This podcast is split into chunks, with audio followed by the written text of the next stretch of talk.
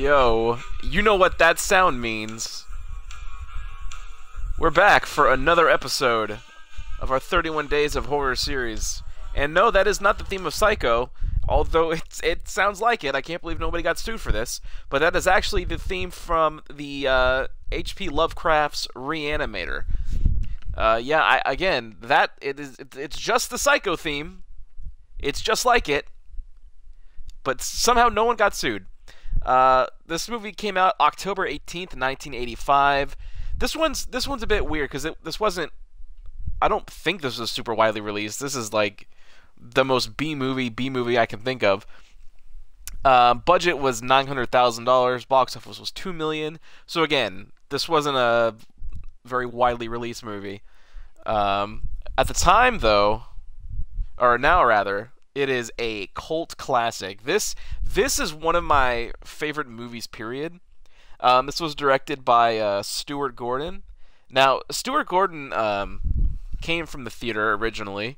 Uh, he does a lot of theater still, but he has so this guy's filmography is very weird because you have Reanimator, which is his first like kind of feature film, uh, and then immediately the next year he did a movie called From Beyond, which I I can't decide if it's crazier than Reanimator. It might be. Uh, but you have like pretty much a lot of the same cast and the same writers and stuff, and he and he directed that that uh, as well. Uh, and then he wrote, uh, co-wrote "Honey, I Shrunk the Kids," four years after Reanimator. You're, you're not hearing that wrong. He co-wrote "Honey, I Shrunk the Kids" with Rick Moranis. Uh, he then wrote and directed the hit or the uh, cult movie Robot Jox, which is like you know big mechs fighting. Um, he produced Honey, I Blew Up the Kid. Uh, there's others notables. There was a Honey, I Shrunk the Kids TV show. I don't remember that, but apparently he directed some of that. Uh, and then yeah, and then he's I think he's currently doing a stage show. Um, with the star of this movie, Reanimator, Jeffrey Combs. So Reanimator is um, it's loosely based, very loosely based on a uh, H.P. Lovecraft story called I think it's called Herbert. I think it's actually just called Herbert West's Reanimator. Uh, the whole plot is Herbert West is this uh, this doctor, scientist, whatever, who's convinced he can solve death, basically by creating this serum that reanimates dead tissue. Um, the very opening scene of the movie is uh, it's it's it literally starts with one of his I, I think a doctor he worked with, um, like freaking out, and his eyes bulge and they explode and a bunch of blood pours out and within a few minutes we already have our one of our first big effect shots of the movie. Um, and they they go, "Hey, you killed him, Her- uh, Herbert West! You killed him!" He's like, "No, I didn't." I gave him life, and then cue the title, and then the theme, which again, it's just Psycho.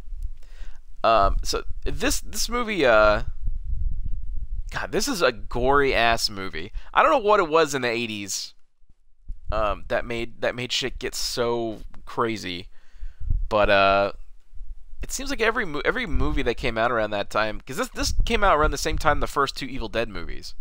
Uh, so we're in like that wave of just nonstop gore.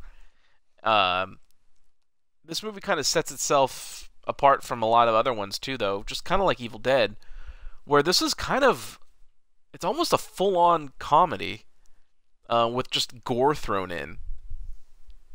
You know, actually, I don't. I don't even think almost is the right word. I think it just kind of is a comedy with a bunch of gore thrown in, uh, which is completely fine by me. Um, you have uh, again Jeffrey Combs. Um, let me pull it up here. I have a uh, my little cheat sheet. Oh, I forgot this was produced by Brian Yuzna, who, if I recall correctly, in the '90s, in the very early '90s, directed or produced the live-action version of The Guyver. Um, the Guyver being, of course, uh, a beloved uh, anime series about like bio boosted alien armor. There's one movie I wouldn't mind seeing kind of a, a fresh live action version of. It's never gonna happen. Maybe I shouldn't say never, but uh, I don't know. Uh, you have David Gale as Dr. Carl Hill, who's kind of the direct antagonist of the movie. So there's this there's this scene where uh, uh, uh, Carl Hill is like threatening to take um, Herbert West's research and claim it as his own or whatever. So Herbert West like knocks him down, hits him with a shovel, and then immediately cuts off his head uh, right at the neckline with the shovel. And I guess I guess the the plot of the, the overarching plot of the oh crap my batteries are low that's not good the overarching plot of the movie is he's um trying to get the freshest dead tissue possible to um, get a, a, good result of the serum because uh, everything he's had before has been mostly dead, so it hasn't been like that great. Um, I hate to do this in the middle of an episode, but I do have to pause uh, to change my battery. So hang on, everybody. Um, I'll be right back in just one moment.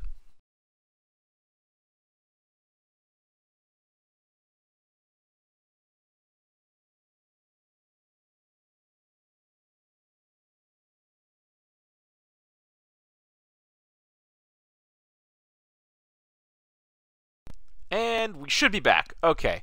Oh God, where was I? Oh yeah, he cuts off his head, and so this is the this is the freshest specimen he's ever had.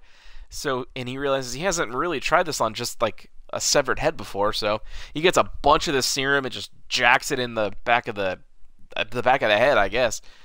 Um, and uh, so David Gale has to spend the rest of the movie. This is like halfway through the movie that the the, the Doctor Hill is killed, but uh, David Gale still has to put in the work because now he has to play as a severed head for the rest, like the last like 30 minutes or so.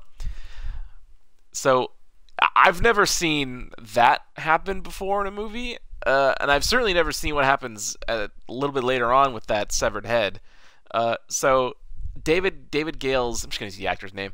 David Gale's severed head is being carried by his body, who for some reason can also I guess he ejected the body too, uh, can walk around and he can control with you know like with somehow. Um, they get um, the dean's daughter who's dating another doctor who's like lives with Herbert West, um, played by Bruce Abbott. Dan Cain is the character's name. Uh, Dan Cain's girlfriend. He's like an obsession, an, uh, an obsession with her. He kidnaps her, and then there, there's okay. This poor actress, uh, Barbara Crampton, I believe is uh, is her name. Um, you may actually know her name. She's been in a lot of stuff um, recently. Still, she's still going uh, hard on the acting. Um, he kidnaps her, and then we see her in a morgue, like strapped to a gurney or like a table, and we, the, she's fully nude. There's full frontal. You see Bush. We have Bush, uh, to quote Booger.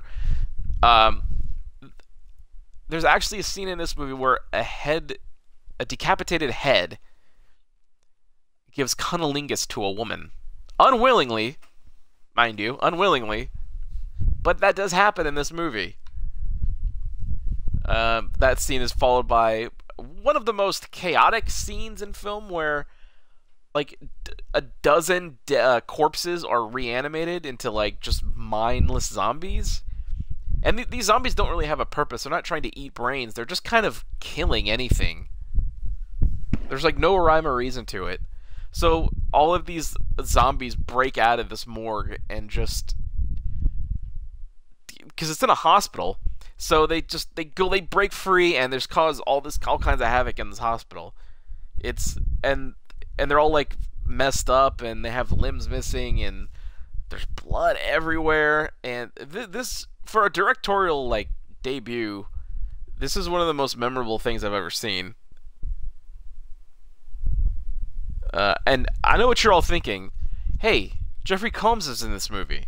Where's the Star Trek alert? Listen, I, I think I think two or three Star Trek alerts is probably gonna be the limit.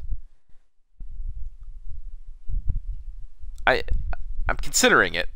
Wait, no, I'm not gonna do that. No, we've we all know what he's done. We all know his um his uh, filmography in Star Trek, and it's extensive. I could do a podcast all about that just myself, but I'm not going to do that. Um, so this film actually has the distinction of originally receiving an X rating. Um, it was later edited to obtain an R rating for uh, video stores. So, so now I'm wondering if all of the versions I've seen have been the original unrated. They had to have been. I think so, because it's on Shudder too, and I saw it on Shudder not too long ago, and I can't imagine that they would have censored versions on on that. So now I'm now I'm wondering. I do not know.